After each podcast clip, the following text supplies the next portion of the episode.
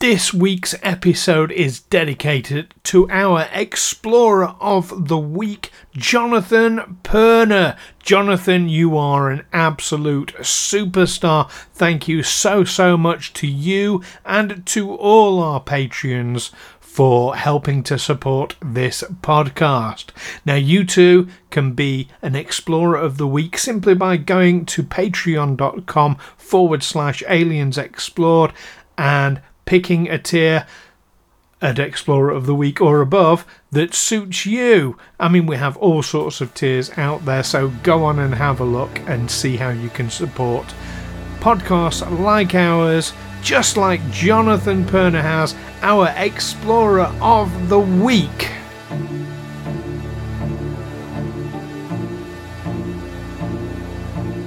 Aliens Explored is a podcast exploring famous and obscure cases of U F O sightings, alien abductions and other strange events from both a believing and a sceptical perspective whilst keeping an open mind.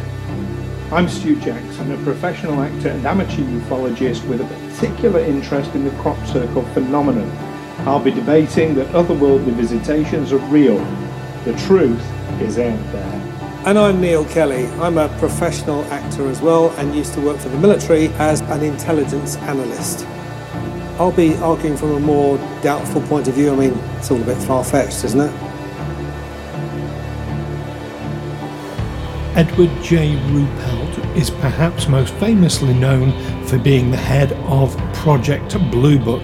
But what caused Ruppelt's sudden change of heart from being open-minded about U F Os to seeing them as what he called a space age myth? Join myself and Neil here on Aliens Explored as we discuss the life and work of Edward J. Ruppelt. Hello listeners and welcome back to Aliens Explored, your weekly look at the mysterious skies um, and the people involved with them, some of whom sometimes come to a sticky end. Um, I'm one of your hosts, Neil Kelly. And I'm hopefully not coming to a sticky end anytime soon. Your other host, Stu Jackson. Oh my goodness, that's quite an introduction. Who's coming to a sticky end? Well, you never know. The people do, don't they? They have accidents. When, when, if they when they get too close to the truth, you know, maybe we should cover a few more of those. Um, well, I mean, it's it's only because today we are talking about someone who um, survived a, a major war against against the odds, and then but yet still died very young. Yes, of a mundane yes. kind of cause, or was it? Oh, that's an interesting take, and we'll come on to that. But before we get into it. How are you doing, Neil? Um, I'm doing very well, thank you. Enjoying this. Um, uh, well, as as we're recording this, it's uh, it's the the May Day bank holiday, so uh, workers of all lands unite. And um, yeah, I've been uh, been doing a bit of gardening. Excellent. Excellent. How about I was yourself? Ask if you'd done anything special. Yeah, no, I, I'm doing good. Um, had a fairly quiet weekend. Did some podcast editing. Uh, hmm. Earlier today, uh, obviously Saturday, we had a recording, did we not, of our Tales from the twenty side? Yes, I, I was amazed that our characters survived. I know, given, given I know. the parlous state we'd left them in, mm. given how badly things were going. Spoilers, spoilers. Let's mm. not, because some people do listen to both, you know. Oh well, yeah, we weren't throwing any spoilers, but. Uh... Um, But no, I've, I've, sorry, I've just spoiled it, haven't I? I just said we, we, the the show doesn't end. I can say that much.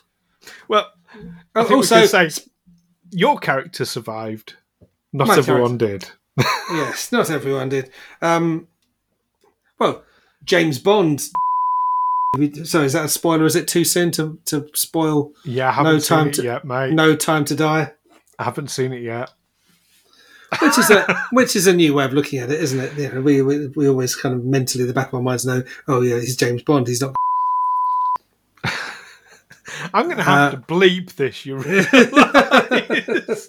Just saying, yeah. uh, you're making my life hell um, with the editing. Yeah. Also, you've just given me a big spoiler. For a oh, also, uh, it's uh, this isn't a spoiler. Um, No Time to Die is free to watch on Amazon Prime in in the U K currently, as are pretty much, I think, just about every James Bond is now free to watch. Is it? Yeah, on, oh, on cool. Amazon Prime. I don't know why oh. they, they've suddenly done it. They've just suddenly released the entire catalogue. That's presumably for a limited time only. It will be, undoubtedly, and probably because the new movies come out uh, to generate some sort of interest. Well, no, there isn't. Uh, there isn't a new movie. Um, even they don't. You even just know which... mentioned it. No Time to Die. Yeah, but that's that's old, isn't it? That's one that was um, the release was delayed because the pandemic. Um, they had to, because James Bond is largely financed by project placement. They had to. Um, they had to C G I in new versions of the cars and watches and things because um, the. Really? The, the advertisers got in touch and said, well, that's our, that's our old product. We've got a new one now. To, so they had to C G I in the new one right, for its okay. release in, was it end of twenty twenty-one or twenty-two? It, it was it was a couple of years, wasn't it, that it was it was held back because of the pandemic. So, but they still they still don't know. I just saw a, um, a, a, well, a brief interview with, um, not Cubby Broccoli, with his wife, is it Hannah, um, who said, well, not only have we not cast the new James Bond, we haven't even decided which direction we're going to take the franchise in. We haven't worked that out yet. Right. But you say like twenty-one, twenty-two. It, we're in twenty-two now, so yeah, it can't be that old. I, I, I saw it a few months ago, so it was either earlier this there year you or go. It's not an old year. Film. But it, it, it was an old film. By the time it was between the between being finished and being getting a cinematic release, it was a couple of years elapsed. Anyway, we're not here to talk about James Bond, but we are here to talk about someone with just as much kind of secrecy and weird governmental things going on in a military background. Mm. Um, Edward J. Ruppelt.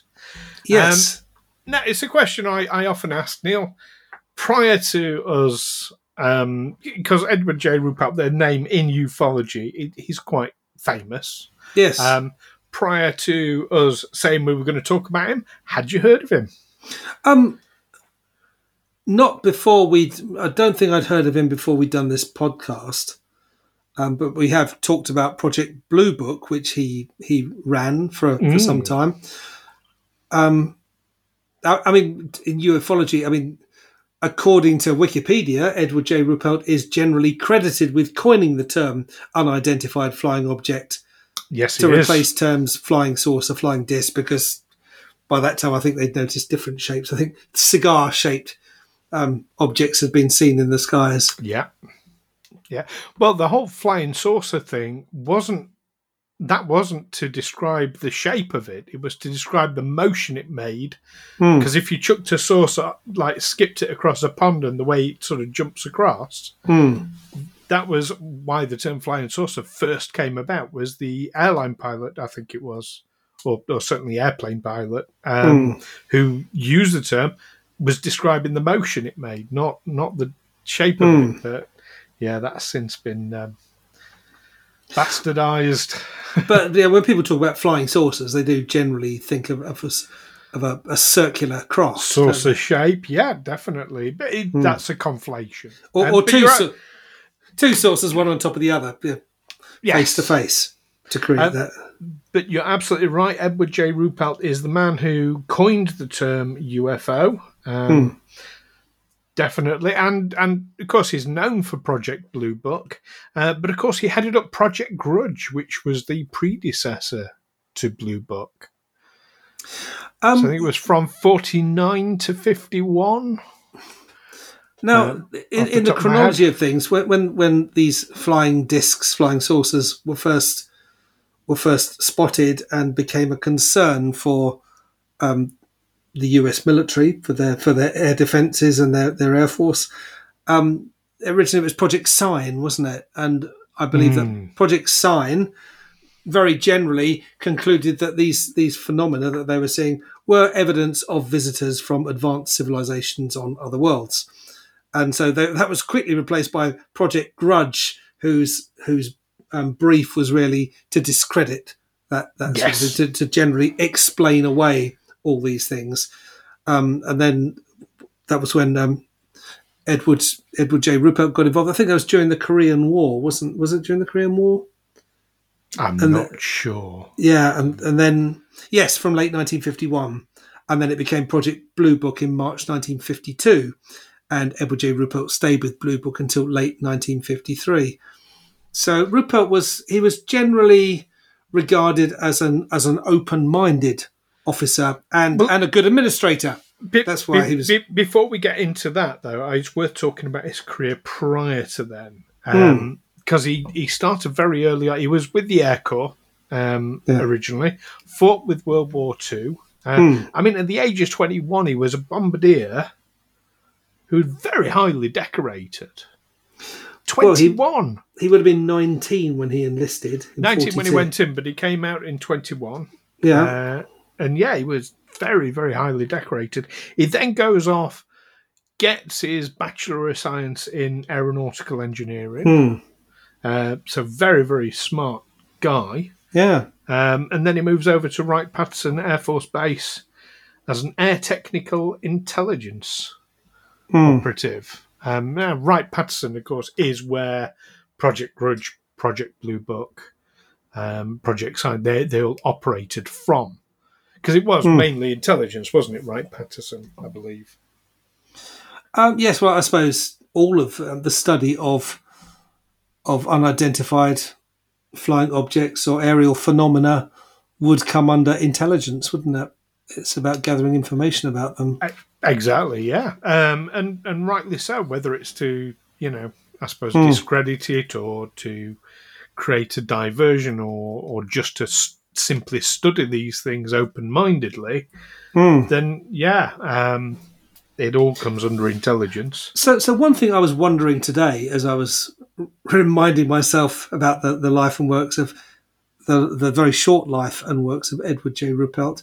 Um, when a project like Project Grudge seeks to explain away um, U A Ps, the, the uh, unidentified flying phenomena, mm-hmm. um, are they explaining it away as far as they're concerned? Are they saying, we don't want to know about it, we don't believe these things that exist, and any evidence that you present to us, we will find a way to just discredit or rubbish or whatever? Or are they saying, this is their, this is the stance we're taking towards the public? We are presenting to the public that actually we don't believe that these are these are visitors from other planets, other worlds, um, but secretly, privately, we are we are actually studying these things very, very intensely. Oh, that is a brilliant question. Um, oh, really? Oh, no, okay. It really, really is. Do you know what I mean? No, that's that's the. I mean, absolutely. I'll I'll say like the. the, the, the, the completely the ideal sort of question that, that in the U F O community we need to be asking. Um, Absolutely, because it seems to me to be in, if you're in charge of Air Force intelligence and a, a craft appears in your airspace um, with performance capabilities that far outstrip anything that you've got, that you know, not only could you not produce a craft that could manoeuvre at, at that speed, um, but you actually couldn't produce an environment where a pilot could survive being in a craft manoeuvring at that speed. Um, and to just try and find a way to to just write it off, to basically put your hands over your ears and say, la, la, la, la, I'm not listening, don't want to know, and we're just ignoring these things. We can't explain it, so we're ignoring it. That would be a mental thing to do if you were in intelligence. You should be you should be very, very... You know, unless you're absolutely sure you can you can explain this thing away, you should be very, very worried, shouldn't you? I think I think a lot of it, it, it really depends strongly on the on the ultimate brief. And, and you mm. you absolutely hit the nail on the head when you said Project Grudge. The brief was discredit it, discredit, mm. discredit, discredit. Um, now, whether uh, I personally, I have a hard time to to answer your question. I have a mm. hard time believing the concept that they would just com- that they would dismiss it out of hand. Hmm. Oh no, it must be rubbish, because yeah. you get so many credible um, witnesses coming forward who have seen things that can't be explained readily. That hmm. any intelligent person would look at it and say, well, there's something here. All right, it might not be like the idea of extraterrestrials might be like wildly out there, but mm. there is something going on. And, yeah. and I think, you know, this is what, from my observation, this is kind of what's happened with you, Neil, in doing this podcast, is you've come into it, it's like, yeah, it's a load of nonsense. And now you think, well, there's something going on, but we can't mm. explain what it is. Yeah. So and, any uh, intelligent person is going to come at it. Now, I also think that some people might come into it as as individuals and say, well, okay, I'm here to head up this investigation into the flying saucers, but, you know, it's a load of nonsense. Hmm. And interestingly, I think that might have happened with Ruppelt, um, hmm. where, yeah, he came in thinking it was utter nonsense, being told it was utter nonsense, and go out there with Project Grudge and prove that it's utter nonsense. Hmm. But when it gets to Project Blue Book, he's kind of, he's changed his mind. He's become open-minded about it. Well, I, th- I think he had more license to say, I don't know what this is. I've got no prosaic explanation for it. It's not an aircraft. It's not the moon. It's not clouds. There was a radical change, it seems, in government policy between Project Grudge and Project Blue Book. Hmm. Um. Definitely, the approach was completely different. Now, I I can't help but wonder, is it Ruppelt that drove that, though? Did he come into Project Grudge, start seeing all these reports and go, oh, hang on, we're here to discredit this, but mm. there is something very strange going on, and we need to be more open-minded? Because, yeah, Project Blue Book was very open-minded.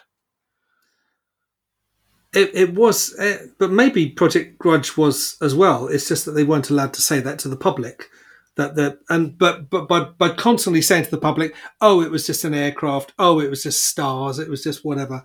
That that the public would start to disbelieve them and say, well, we we can't believe anything the government says. Whatever you tell them, however compelling your evidence, they'll say, oh, it's a load of rubbish. It was just this or it was just that. So I think, by switching to a, in terms of their public relations, by, by switching to a stance where they're, they're more willing to say, well, actually, we don't know what it was. We, we've no explanation for it. They, they regain credibility in the public eye. Do you know, if, if I was in charge of a government that hmm. even suspected there might be something unusual going on, but did not want the public to know about it, I would actually have two departments.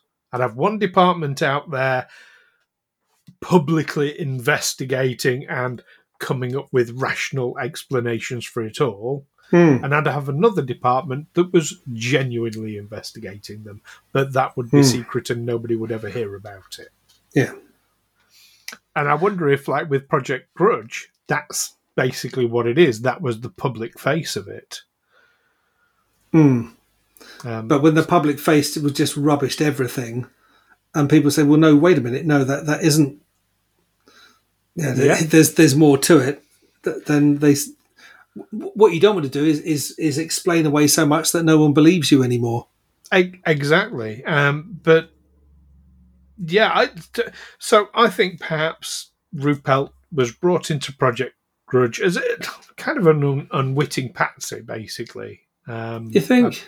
I, I don't know if I'm using that term correctly. It's mm. not an English term, um, but uh, yeah, basically, like yeah, as as a the guy to to front it, but a decorated war hero. Yeah, everyone everyone loves him. He's got his medals. he's, he's got life. Exactly. He's got he's got he's got all his limbs and faculties intact, which is which is yeah. no mean feat for someone who flew bombers in World War Two. He's got his extensive qualifications in aeronautical engineering. Yeah, you know, and, and you know, don't want to diss that. That's like quite a, a big achievement. Mm. Um, so yeah, he, he's a he's a good face for dismissing it all. Hmm. But I think he's got in there and realised, no, there is far more to it, and that's mm. why Project Blue Book was so different. Um.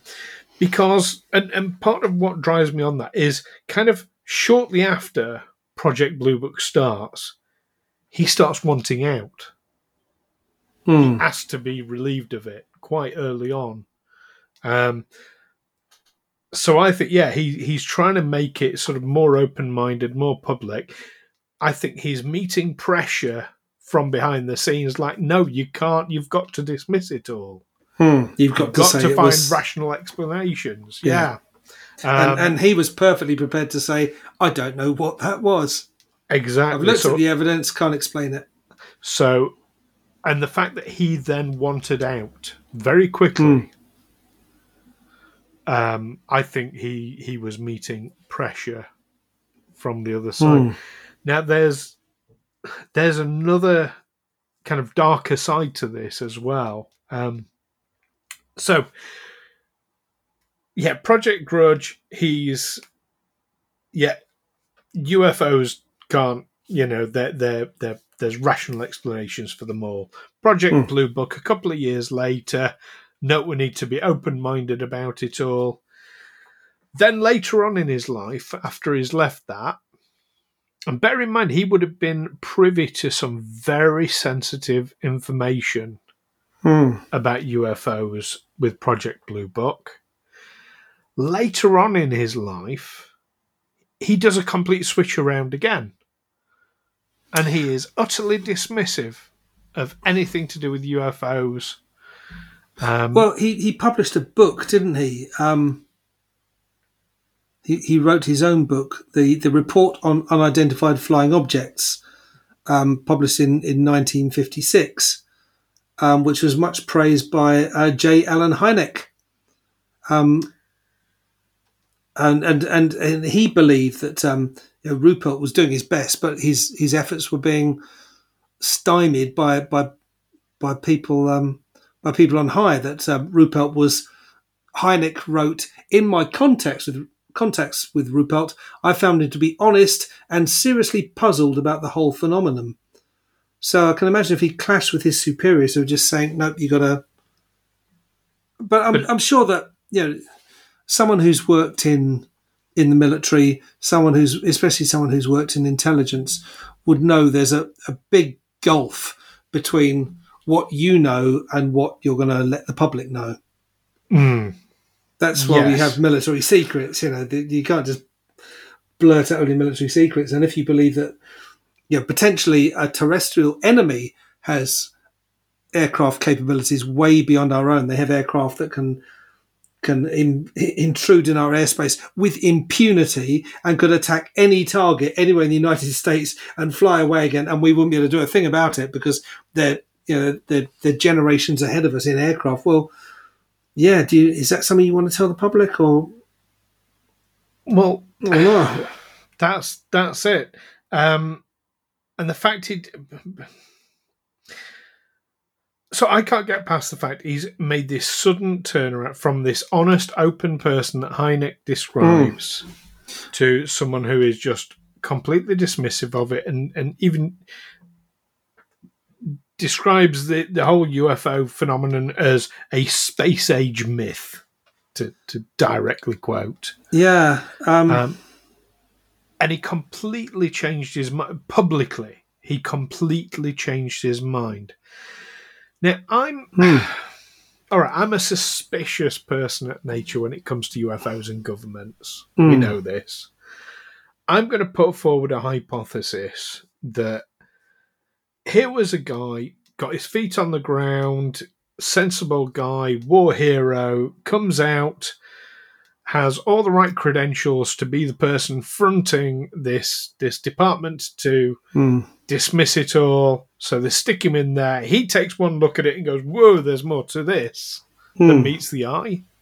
As this grounded person, this intelligent guy, he looks at it and says, there is more to it. The government doesn't like that, of course. Hmm. Um, I think it, by which time he's become, he's got all this knowledge, he's got privy information. He's privy to this information. Hmm. Um, I think he must have been hounded by the government for the rest of his life. No, you need to retract your open-mindedness. You need to, hmm. you know. You need, make, you need a, new, a new version of your book. Yeah, maybe um, even under threat. Maybe. And that comes back to something that you mentioned very early on. The guy died aged yeah. thirty-seven in nineteen sixty. thirty-seven yeah. years old, and he of died a sudden, of a heart attack. A sudden death, sudden heart attack. Which you'd have thought, well, he'd have had he'd have had medicals all his life, wouldn't he? You'd have thought. I mean, maybe uh, in maybe in the nineteen forties, their their um their their way of looking at people's determining people's cardiac health wasn't as well. Obviously, wasn't as as advanced as it is now. That maybe they did, you know, send people into combat zones who had dicky tickers that could that could drop dead of a heart attack on the battlefield.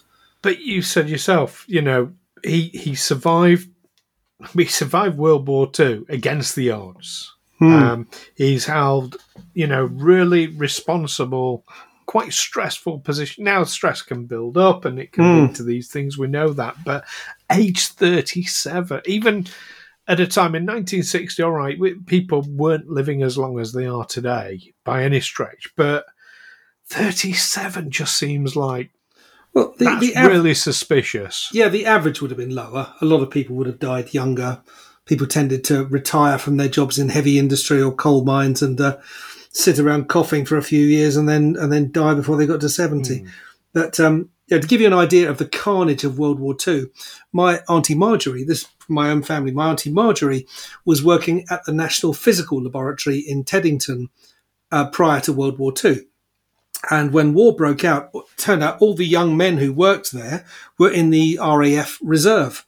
So they all went and, you know, signed up to their units, and before they left, they had this big group photos. You know, these these panoram panoramic photos they take with about a hundred people in there. So there's there's my Auntie Marjorie and her friend, these two young women in their early twenties, sat there in the middle, flanked on you know, to the sides and behind three three ranks of all these young men looking very very dashing. About a hundred of them, all looking very mm. dashing in their R A F uniforms and their their twirly moustaches and things. My Auntie Marjorie told me not one of them survived the war. Mm. Not a single one. Yeah. That was, you know, Bomber Command was a you, know, you, you were a suicide bomber, and that carnage continued until the very late stage of the war. Mm. So yeah. yeah. So as a bombardier. Mm. Yeah, flying in a, a lumbering, slow-moving bomber. Mm. Uh, yeah. Probably, probably in the days before they had the um, the Mustang P fifty-one, that was an air superiority weapon craft that could accompany them all the way there and back. Yeah, um, in the days before they had cloaking technology, like we talked about in the previous yeah. episode. yeah. yeah, yeah, you go lumbering in over your target at a low speed. Either in tight formation, being shot at with, with artillery shells, or or broken up and being hunted down by fighters. Mm, yeah, you know? it's, it really does make me question a lot of things. And, and and you would hope that someone who survived that against all the odds, um, that they would have lived to a ripe old age. You'd uh, not just get killed in the next war, or you'd some, hope. I mean, stress stress can. shorten your life, and it can shorten it quite dramatically, and I know that and I understand it, but it's just like thirty-seven and a heart attack. hmm. that, it, I just what did he know? It's a, it's a question. I mean, we've got no evidence to believe that uh, nothing to suggest that he was being seriously coerced or threatened. There's nothing. No, they've covered their tracks. Whoever did, they covered their tracks well. A sudden complete reversal of his stance on U F Os, followed by an unusually short hmm. life. Yeah. I um yeah. I say I'm suspicious, but anyway. Hmm. Um So we what know do you that, think? We know these uh, things happen, don't we? We know these they happen. They do. And so yeah, Neil, I mean, do you think he was um Do you think he genuinely changed his mind then, or are you as suspicious as me? Um, perhaps he did. People do change their minds. It is a sign of um, they're allowed. It is a sign of uh, intelligence, isn't it, to be able to change your mind when presented with new evidence? Um, well, he was out of that field completely. So, what new evidence would he have been presented with? But but not not change your mind from deciding to keep an open mind about something you don't know to suddenly deciding oh yeah, well, I don't know, but it's it's, it's definitely not that. Mm. It's definitely. I remember hearing a phrase uh, that the mind is like a parachute. If it's not open, it's not going to work. Yeah. And I rather like that. Mm. I rather like that. Uh, but what do you think, listeners? Was Edward J. Ruppelt the shill? That's the word I was looking for. Not the shill. The, the shill. shill that I was. That I, that I think he is, and I think Neil might be persuaded into as well. Or, uh, or no, was he just someone who kind of reflected on his life and thought, "Now, nah, do you know what? It was all a load of nonsense." Mm. Uh, do let us know what you think. Uh, you can let us know via the usual means. You can email us, aliensexplored at gmail dot com. You can reach us on Twitter. You can reach us on Facebook, uh, both by searching Aliens Explored, or if you are one of our Patreons, uh, you get exclusive access to our Discord server where you can chat with us, you can chat with other like-minded people about the episodes and about the whole U F O phenomenon. Uh, it's it gets quite engaging in there sometimes. To do so, you can go to patreon.com forward slash aliens explored, and picking any of the tiers available gets you on the Discord server, but there are some other goodies as well uh, that you can get your hands on. Uh, right mm. the way up to um, meeting us in person anywhere in the world. Well, I, I'm just holding out for someone going to the level where they get a new T-shirt every six yes. months, because uh, th- these T-shirts are getting a bit worn, a bit threadbare, aren't they? We need new ones. I feel I just want to make it clear at this point: uh, the T-shirt level is not getting our used T-shirts. No, but we need new ones too. We would be especially. We've, we've yes. got the designs all lined up. We just can't wait to print them. Absolutely, absolutely. So yeah, so get on the uh, get on the Patreon and have a look at those rewards. Um, join us next time though. When oh Neil, I'm very excited for this one. Uh, we're going to be delving into the archives of the Vatican in Rome well, and looking at ancient devices and relics. And U F O evidence being well, hidden I, from the public. I, I know a few of our listeners will be will be keen to hear our views on that as well. Yes, yes, and I'm saying it like it's fact because that's what I do. so, so you don't want to miss that one, listeners. Uh, until next time, uh, keep watching these government committees investigating U F Os and their and, agendas. And, and if someone starts putting pressure on you, just just give in to it. You know, it's not going to end well if you don't. Or don't, because of principles. Yeah. Anyway, and also keep watching the skies. Uh, take care for now. See you next time. Bye-bye. Aliens Explored is a Fecal Films production in association with Juicy Falls. Music by Darren Mafucci and editing by Stu Jackson. Find us on Twitter or Facebook by searching Aliens Explored, or visit us on aliens explored dot com.